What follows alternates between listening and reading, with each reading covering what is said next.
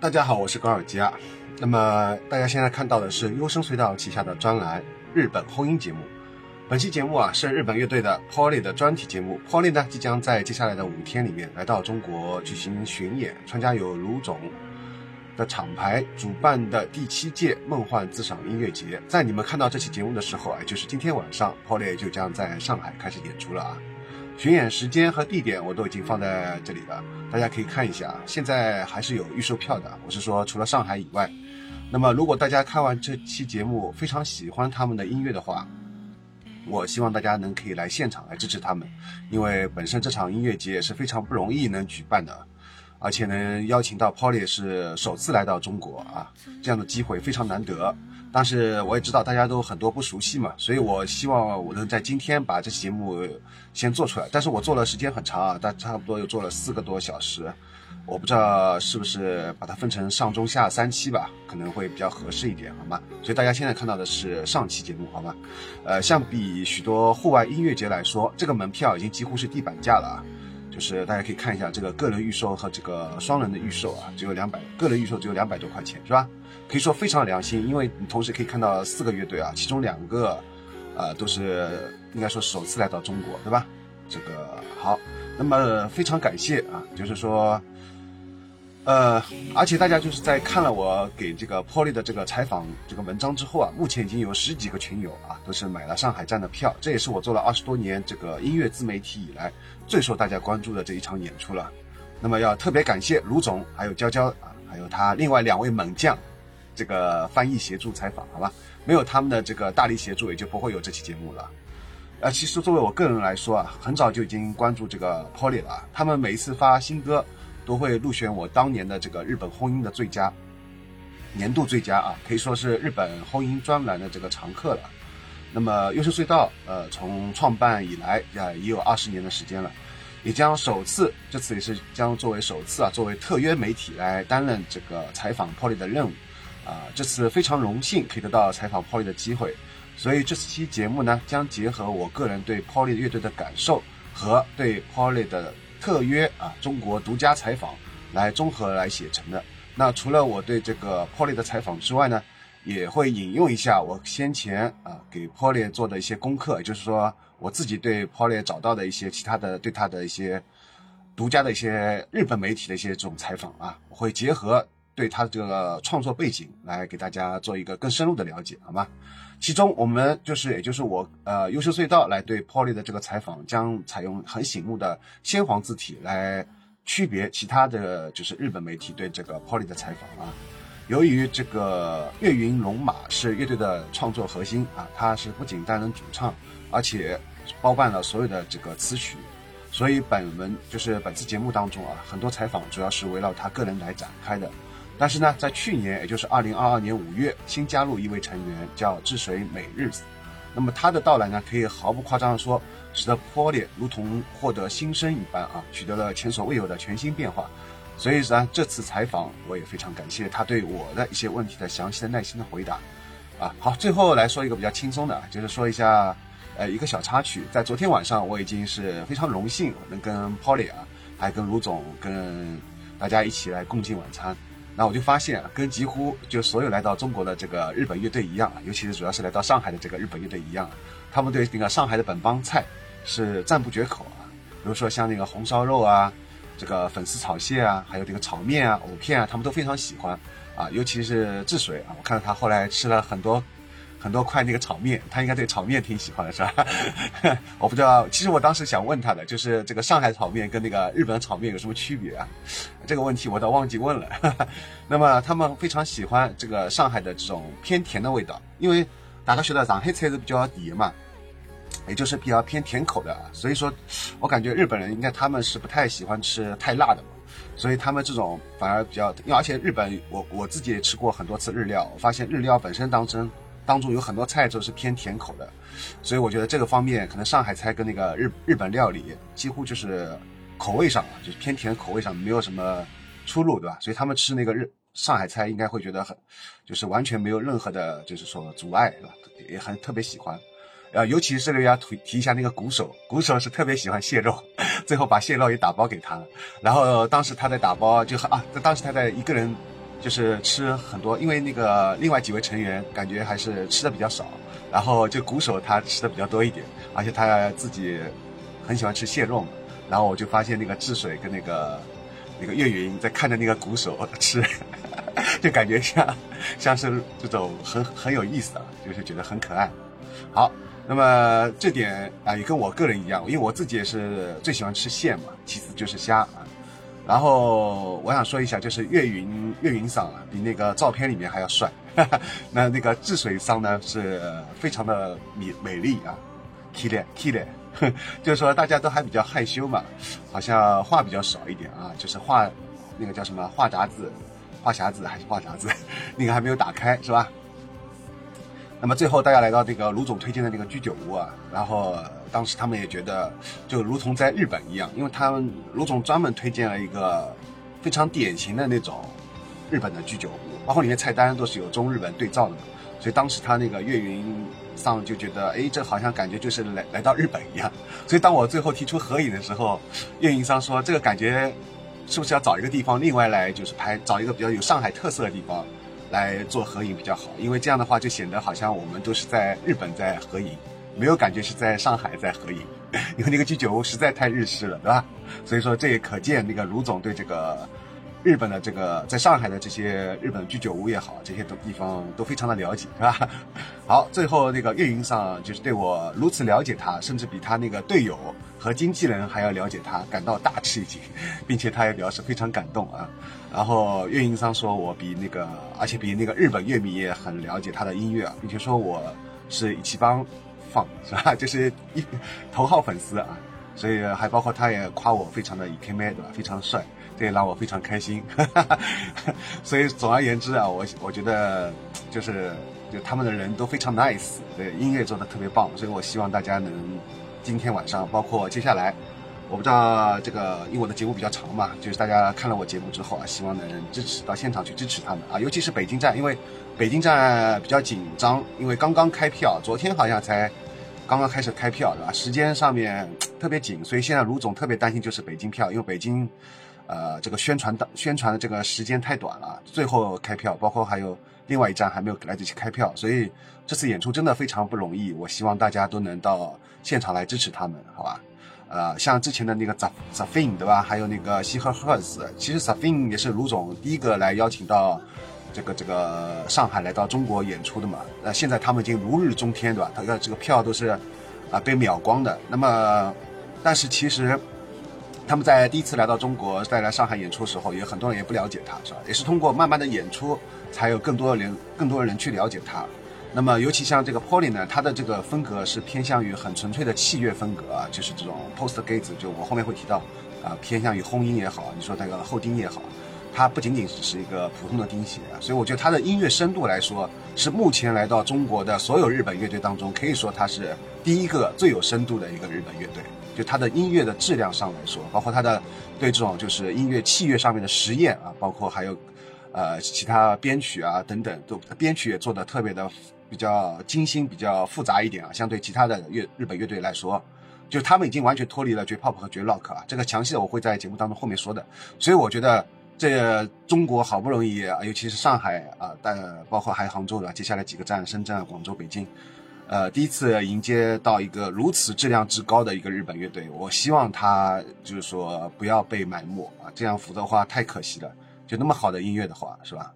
好，那么最后啊，就是说。呃，来，今天晚上我们就在上海见，好吧？希望这个节目能及时我把它剪出来，好吧？因为它时间比较长。好，节目正式开始，不再说多会多废话了。聞こえ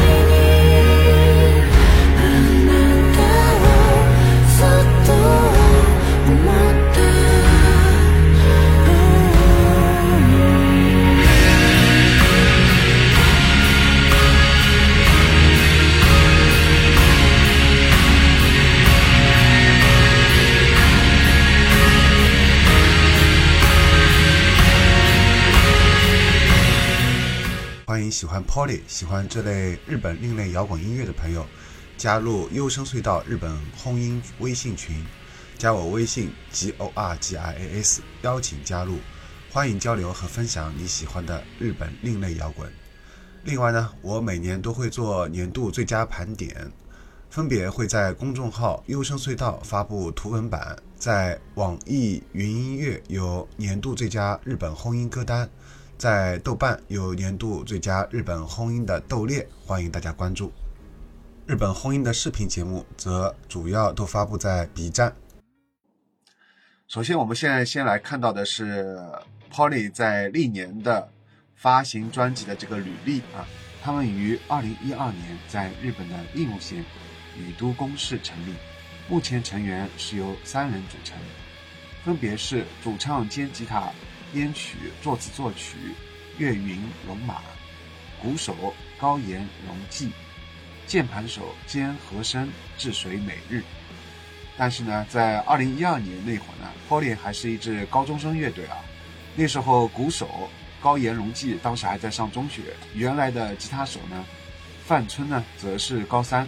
那么，关于乐队成长之路的第一个小问题，就是对音乐产生兴趣的契机啊，我们来了解一下。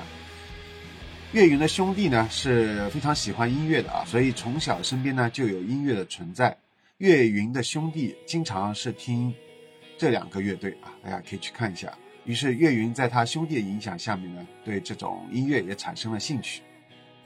第二个是关于乐队成立的契机啊，乐队。组乐队的契机是在中学时候啊，这时候有一个同学邀请岳云说，学校的文化节要组一个乐队，我给你买一把吉他吧，就是说以这种恩惠啊。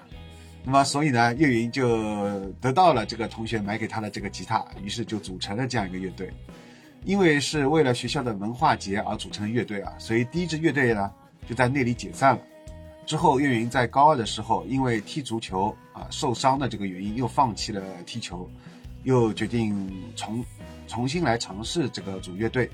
当时呢，岳云对这个乐队的印象啊，一直停留在岳云兄弟听的那一些乐队，所以呢，岳云呢就在这个复刻啊，就是说我们现在翻唱的这种乐队当中，担任一个主唱的兼吉他手。那么当时 Polly 最开始的这个四位成员啊。在当地，也就是宇都宫呢，都各自组了不同的乐队，但是呢，几乎都同时解散了啊，所以大家都想要，所以大家都想要组建一个新的乐队。那么这个时候啊，有一个红娘啊，就是宇都宇都宫的一个 live house 叫 VJ 二啊，这个店长呢，他就知道了这个情况，于是就把这四个人啊，呃，全部召集在一块儿。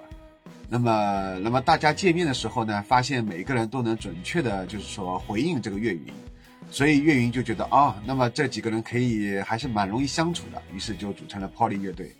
那么说到这一段，让我首先想到了什么呢？就是当下有一个热播的日剧，叫《但是还有热情》啊，里面有相似的这种情节，就是一个黄金组合啊，最后能够组走到一起呢。作为这个中间人，也就是伯乐，是功不可没的。那么还有就是这个送给岳云吉他的同学啊，我觉得这样的朋友实在太好了，是吧？这样的朋友能不能给我一打，是吧？谢谢啊！所以说非常感谢这位这个送给岳云这个吉他的这个同学。好，那么第三个问题就是关于开始创作这个原创曲目这个契机啊。因为大家前面知道啊，他们是开始作为翻唱的，那么什么时候开始作为原创呢？那么针对这一点啊，岳云是这么说的，他说，呃，差不多是在高三结束之后，我从中学时代呢，就一直有一本像《死亡笔记》啊这样一本东西，在里面呢充满了我写下的各种就是骂人的话，是吧？我想要把那些一直，就是我想要将那些一直在那种宣泄的这种情绪啊，转化成歌曲。啊，所以就开始了创作了这个原创曲目啊。那么这段让我想到了我曾经在中学里面，包括我后来大学还有工作啊之后也写了很多日记。比如说像大家现在都比较喜欢看我写的这个关于这个打工社恐打工日记，对吧？那么这个东西就是我当时因为也写过了这个日记的啊，所以那个时候呢，我不会我不会弹吉他啊，所以没有办法把这种情绪啊这种转化为歌曲。啊，那么所以我很羡慕像这个岳云，他可以把这个情绪转化为音乐，是吧？所以各位看官啊，尤其现在在看我这个视频的，你们还在读书的这些孩子们啊，所以我希望你们这些年轻人呢，可以早一点学吉他啊。那么哪怕就是以后不走音乐这条路啊，那么至少有一个自己可以就是怡情的这种渠道，对吧？就这种弹弹琴蛮开心的这种一个稍微一个技能吧。有百利而无一害啊！当然，作为男生来说，弹吉他还是比较招女生喜欢的，招招小姑娘喜欢的。你哪怕作为一个 追女朋友的这个手段啊，也是强烈建议大家可以去早点学吉他啊。好，那么第四个，关于就是个人创作和乐队创作啊这个方面，呃，就是有人有这个日本媒体会问了他们这样一个问题啊，他说感觉你们的乐队的合奏啊非常精密，但歌曲的核心呢非常的扎实。于是就有这个问题了，就算如果只有一把吉他的这个弹唱，似乎也没有任何问题嘛。也就是说，你个人单飞似乎也没什么问题，对吧？那么岳云针对这个问题，他是这么回答的：他说，呃，从我在家乡时候就经常听到这样的评价，啊，说实话，哪怕是三个人的乐队或者更进一步，其实一个人也可以，对吧？那么其他唱片公司的人也经常跟我这么说啊，他说你为什么不单飞呢？是吧？我完全，我并不是完全不明白他们的意思。我不太喜欢这种成年人的事情，但我很喜欢成年人的玩笑啊。他这里很幽默，是吧？就是说他自己其实完全的明白这些唱片公司让他单飞，是吧？那么就是如果大家比较喜欢看这种摇滚电影和纪录片的话啊，其实你会发现许多唱片公司啊都有这个桥段。什么桥段呢？就是这个唱片公司啊都更加喜欢单独签乐队的主唱。如果主唱本身又是，呃，自己作词作曲的，那就更加完美了，是吧？所以说，站在这个唱片公司商业利益的考虑上面呢，来推一个唱作歌手啊，比推一个很多人的这个乐队来说，显然更加是划算的，对吧？而且更容加更加容易来推。那么对于乐队本身而言呢，这种单飞的行为呢，其实是会严重来破坏乐队成员之间的友谊的啊。并且很多乐队都是在因为主唱单飞之后，从此就一蹶不振了，呃，甚至直接就解散了。所以呢，岳云他很早就清醒的识破了这个唱片公司的这套伎俩，哈哈，这也是他为人非常成熟的一个地方。侬来听啥？追名林檎。还有呢？蘑菇帝国。除了搿眼，还有啥好听的啦？日本红音。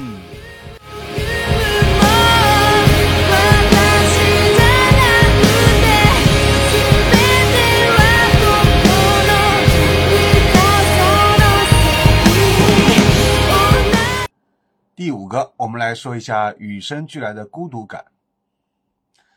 岳云在采访当中说啊，他说从小就有这种感觉，觉得呢，即使去上学，也有很多事情他们不会明白；即使在家庭当中，也有这种感觉。这已经成为我习以为常的东西了，可能与孤独感或者厌恶感有关吧。有些让人不满意的事情，更进一步说呢，可能只有在。想死之类的事情的时候，才能写出自己的思考。虽然我并没有特意创造概念，但一直存在的一种一贯的孤独感。所以我认为呢，我一直以这种方式生活着。这点啊，其实我也是非常能感同身受啊。我从小自己也是这样长大的。我和周围的同学呢，都从小都是格格不入的啊，无法和同龄人这种顺畅的沟通。这种与生俱来的孤独感呢，其实也是一直伴随着我自己来长大的啊，所以我能从这个 Polly 的音乐当中啊，强烈的感受到这种孤独感，也正是 Polly 音乐当中的这种孤独感呢，所以是特别的吸引我。好，那么第六个就是关于从 Polly 乐队啊，从自制发行到签约 UK Project 的这个原因啊。二零一五年之前呢，其实 Polly 啊是发布了四张 CDR 作品，也就是刻录碟啊。还有一张自制专辑，那么一直等到二零一五年，Polly 才正式发表了首张全国流通盘，那么是由交由 UK Project 旗下的一个子厂牌啊，那么来发行的。从自制发行到签约这个 UK Project 的这个原因是什么呢？啊，岳云是这么回答的，他说：“呃，虽然站在本人面前说这种话有点尴尬啊，但是负责人青布先生的感觉是非常合适的啊。呃，之前呢，我的看法呢一直是比较商业化的，我不太喜欢那样。我知道这是没有办法的事情，但他是唯一一个没有提到钱的人，所以我觉得他是合适的人选啊。这个就是岳云的回答啊，这个回答也是非常符合他一贯的这个行为处事风格的。其实有很多乐队啊。一开始都是没有签约任何厂牌的啊，就是在地下这种活动了很多年之后呢，因为他的这个乐队的影响力会扩大，所以呢才逐渐被许多唱片公司会看中。但是大部分唱片公司啊都会希望自己签下的这个乐队啊能创作出更加卖座的音乐，是吧？这样就是唱片公司可以获得更多的利益。那么所以这点来说呢也是无可厚非的。但是对于坚持自我风格创作的乐队来说呢？如果能够完全不干涉乐队的创作，又能给乐队带来更多的演出机会啊，其实作为乐队来说啊，这才是他最希望的。那么 UK Project 呢，最终也是因为这点啊，获得了岳云的芳心。好，我们来关于接下来我们就来展开啊，就是关于他的历年的一个音乐的一个赏析，好吧？这个，因为我前面铺垫比较长，我铺垫之所以那么长呢，就是我希望大家就是先有一个比较系统的了解，所以我又花了很多功夫去找了他们的很多的这种，就是日本的一些在线的媒体对他们的采访，是吧？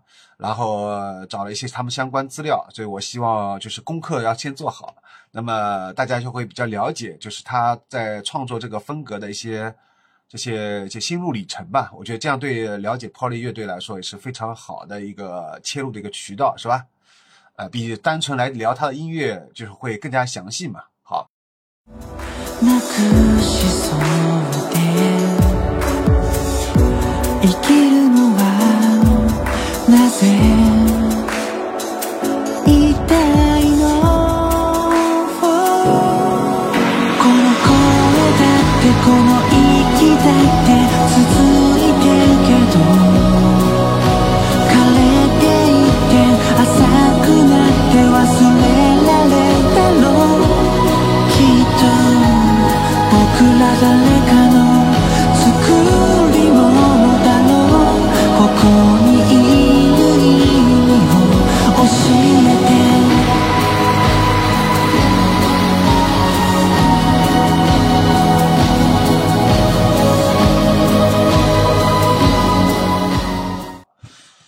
接下来就是关于他历年的音乐的赏析啊。首先，我们来先来谈一下他的那个首张全国流通盘，叫《Ao Toki Toki Goodbye》，对吧？二零一五年开始啊，那么岳云呢就开始对这个钉鞋、修盖子啊这种音乐产生兴趣了啊。期间呢，他接触到了大量这类音乐风格的作品，这些另类的小众的摇滚音乐啊，无论对他个人的音乐审美，还是对他的这个创作来说呢，都产生了这个深远的影响啊。那么我们也是分好几个小小小点来讲啊。第一个小点来讲一下，就是他的这个经纪人，还有就是个 Art School 啊，这个乐队的一个叫木下梨树，这个这两个人呢，呃，对这个岳云的这个音乐的聆听范围啊，这个影响好吗？呃，岳云是在采访当中这么说的，他说我的经纪人对我的音乐是非常了解的，给了我很多的这方面的指导，使我开始广泛的聆听音乐。之前呢。我自认为已经听了很多音乐啊，但其实并没有。像和我关系很好的这个李树木下李树啊，就是 Art School 这个乐队的。那么他说他教给我，就是给我推荐了很多新的音乐啊。我现在甚至愿意，就是说主动去听两年前我绝对不会听的音乐啊。说实话呢，两年前我对什么是朋克啊，什么是硬核啊，这种都一无所知。但通过，但通过周围的人。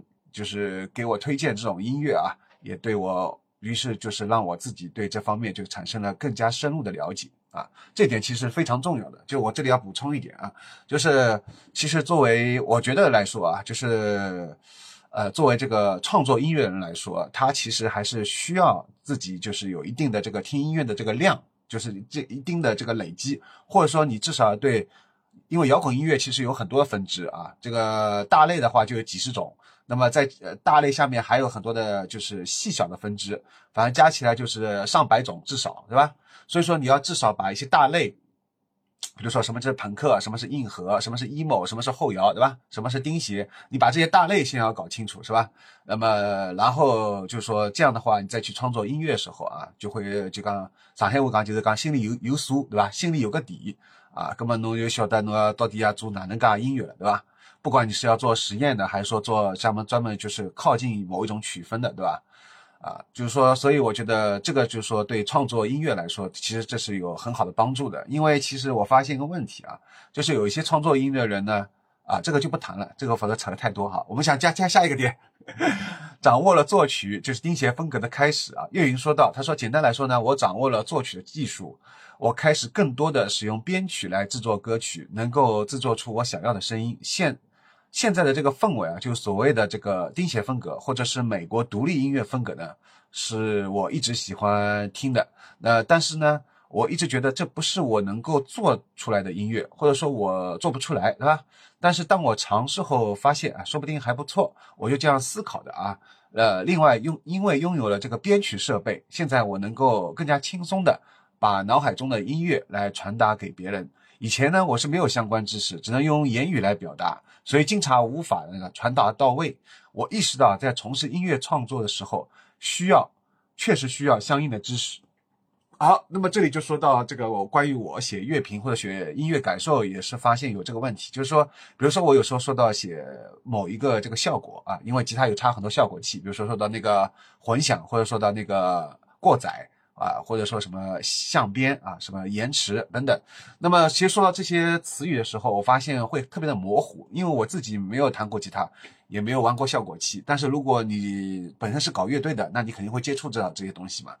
而且同一个效果器，可能每个人就是所做出来音乐还不一样。比如说同样的延迟，不同的乐队对延迟的其实理解其实是有出入的。大方向可能不错，没错，但是小方向就是具体到落实到落地到。音乐上面，它同样这个乐队这个延迟是这样的，包括还有法兹，对吧？太多了，所以说这个东西必须要自己去玩。所以菠萝说的对的，就是说你要自己如果去呃玩吉他、玩效果器的话，你可能对再对你自己来就是写音乐的评论也好啊，或者自己想要去把自己的脑海当中的想法做出音乐来好啊，都是有帮助的啊。所以说，一个是听，一个是要你去玩玩这些吉他做这个效果，玩那个效果器，对吧？好，第三点。就是不是不能，而是不为啊，这个特别重要。我想重点谈一下啊，就是岳云是这么说的啊，他在采访当中说，他说对于我来说呢，我不喜欢在暗淡的这个歌词当中啊，用暗淡的演奏方式，呃，这样呢会显得有点强迫，将暗淡的内容或者是将灰暗的内容吧，用流行的旋律来制作出引人入胜的这个曲目啊，对我来说是一种救赎。孤独啊，叫 loneliness，对吧？这首歌呢是在，呃，我们被许多主流唱片公司的人搭话的时候啊，当时有一个人问的，就是唱片公司的一个人来问岳云啊，他说：“你们连流行的四拍曲都做不出来吗？”啊，那个唱片公司就这样问岳云，是吧？那么这件事情呢，就成为了创作这首歌的契机。既然这个世界是由那种流行的东西来建立起来的，那我不如接受这个挑战。试着去做这种流行的东西，这样呢，我就能发挥出自己的个性，也能用我的个性来创造出流行的东西。那么这个思考过程就成了这个歌词的灵感来源。就是什么意思呢？就是说，尽管那个人既不是我感激的对象，也不是我关心的人，但是他为什么要对我说出那么过分的话呢？我至今仍然不喜欢那个人，还对他生气。不过也是多亏了他，这首歌才得以完成，所以也算是件好事情啊。那么这一段就特别的重要，为什么啊？就是因为首先岳云说的关于创作这个孤独啊，就是《Loneliness》这首歌的遭遇啊，其实立刻让我想到了蘑菇帝国主唱佐藤曾经也谈到过这个问题。他说呢，如果当时他说如果为了那个让歌曲流行啊，就尤其是在现场对吧，或者是大舞台上面，就是作为炒热气氛的这种作品啊。必须要做四拍曲啊！但他们当时就是蘑菇帝国的时候，他们也自己也不想这么做。为什么呢？因为他们还是想做那些听起来更加灰暗的这种慢版的歌曲。也就是说，同样也是啊，不是不能，而是不为啊。那么，所以这个月莹最后他是为了证明这一点，所以才创作出了这个四拍曲啊，《孤独》。那么，不过事后啊。他能以另外一种角度来看待这件事情，这点非常好啊，就是说，并且成为了他这个成长的一部分，是吧？那么这里要解释一下什么是四拍曲，但我不解释了，因为这个实在篇幅解释起来太太太长了。如果大家有兴趣要了解的话，去可以看一下我之前做的一个蘑菇帝国这个专题节目，我在里面有谈到专门谈到这个四拍曲啊，而且同样也谈到了这个问题，所以说这是。几乎就你们现在能所了解的稍微有点出名的乐队，其实他们都有面临这个问题，你们知道吗？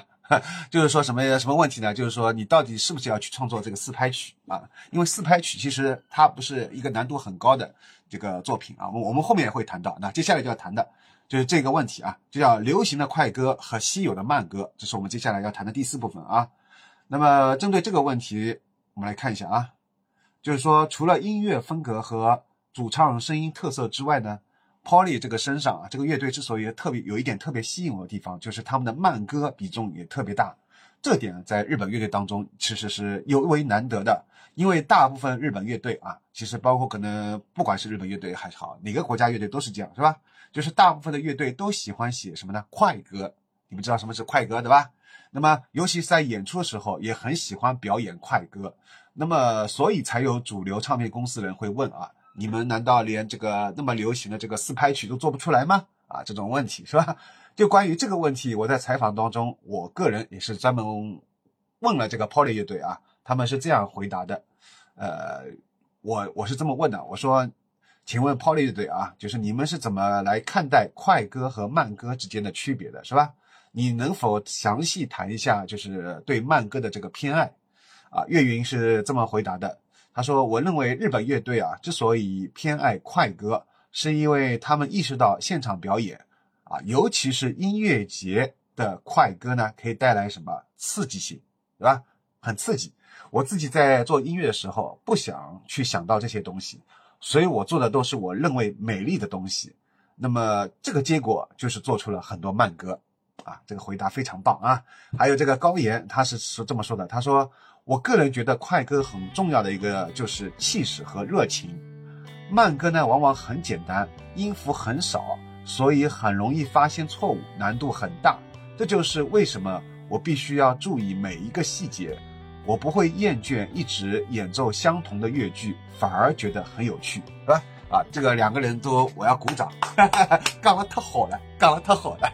哈哈那么之前我特意问过啊，就是我自己有一个很喜欢的国内乐队，我已经在无数次场合我都说过了，是吧？Ghost Note，哈哈，你们如果现在还不知道 Ghost Note，赶快去看我之前做的四期节目，就是二零二二最佳华语摇滚，是吧？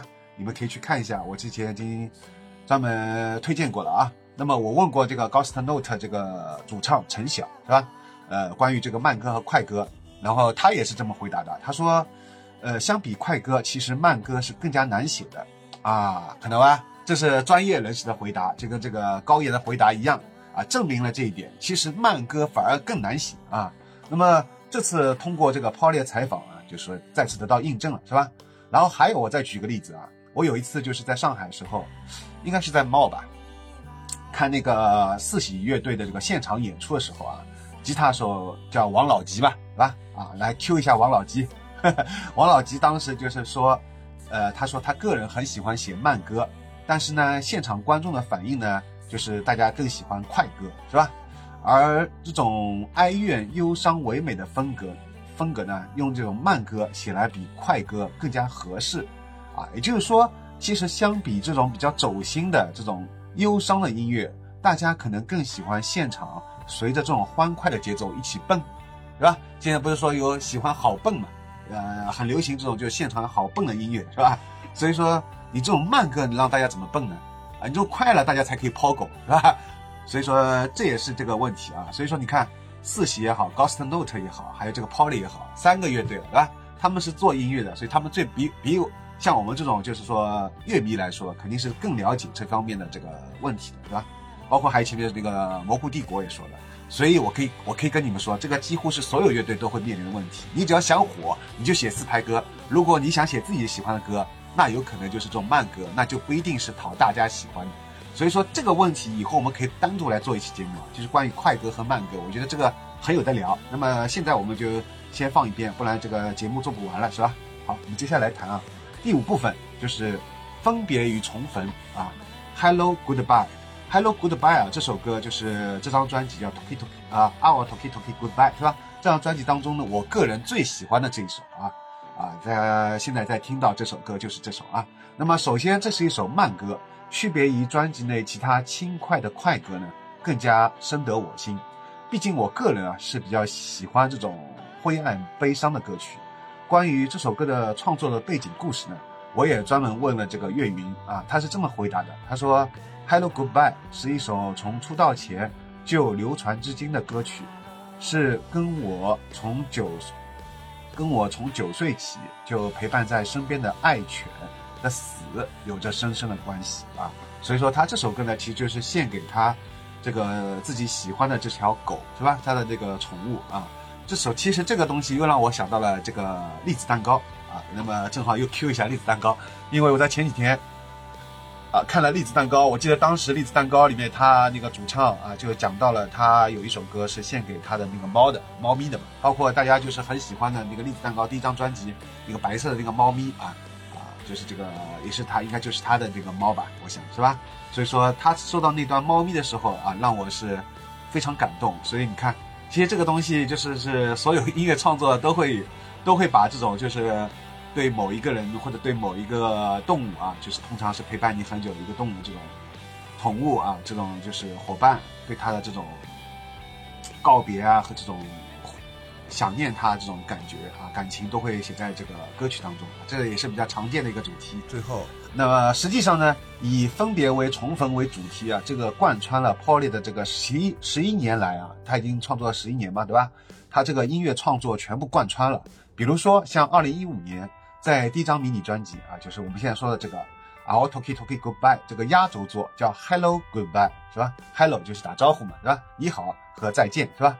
以及二零二三年，就是今年啊，Polly 发行的最新一批当中的开篇曲叫《日出》啊，同样这两首歌，也就是从他第一第一张专辑当中的第一首歌到他啊第一张专辑的这这首歌，呃，对压轴作，呃，到那个今年创作的这个。最新这个一批当中的第一首歌是吧，都是反映了这个分别与重逢啊。好，所以这个主题也是我们可以重点去讨论一下的，是吧？可以展开的。那么这里就暂时不展开了。好，poly 专题的第二期节目已经在制作中，敬请期待。我们下期节目再见。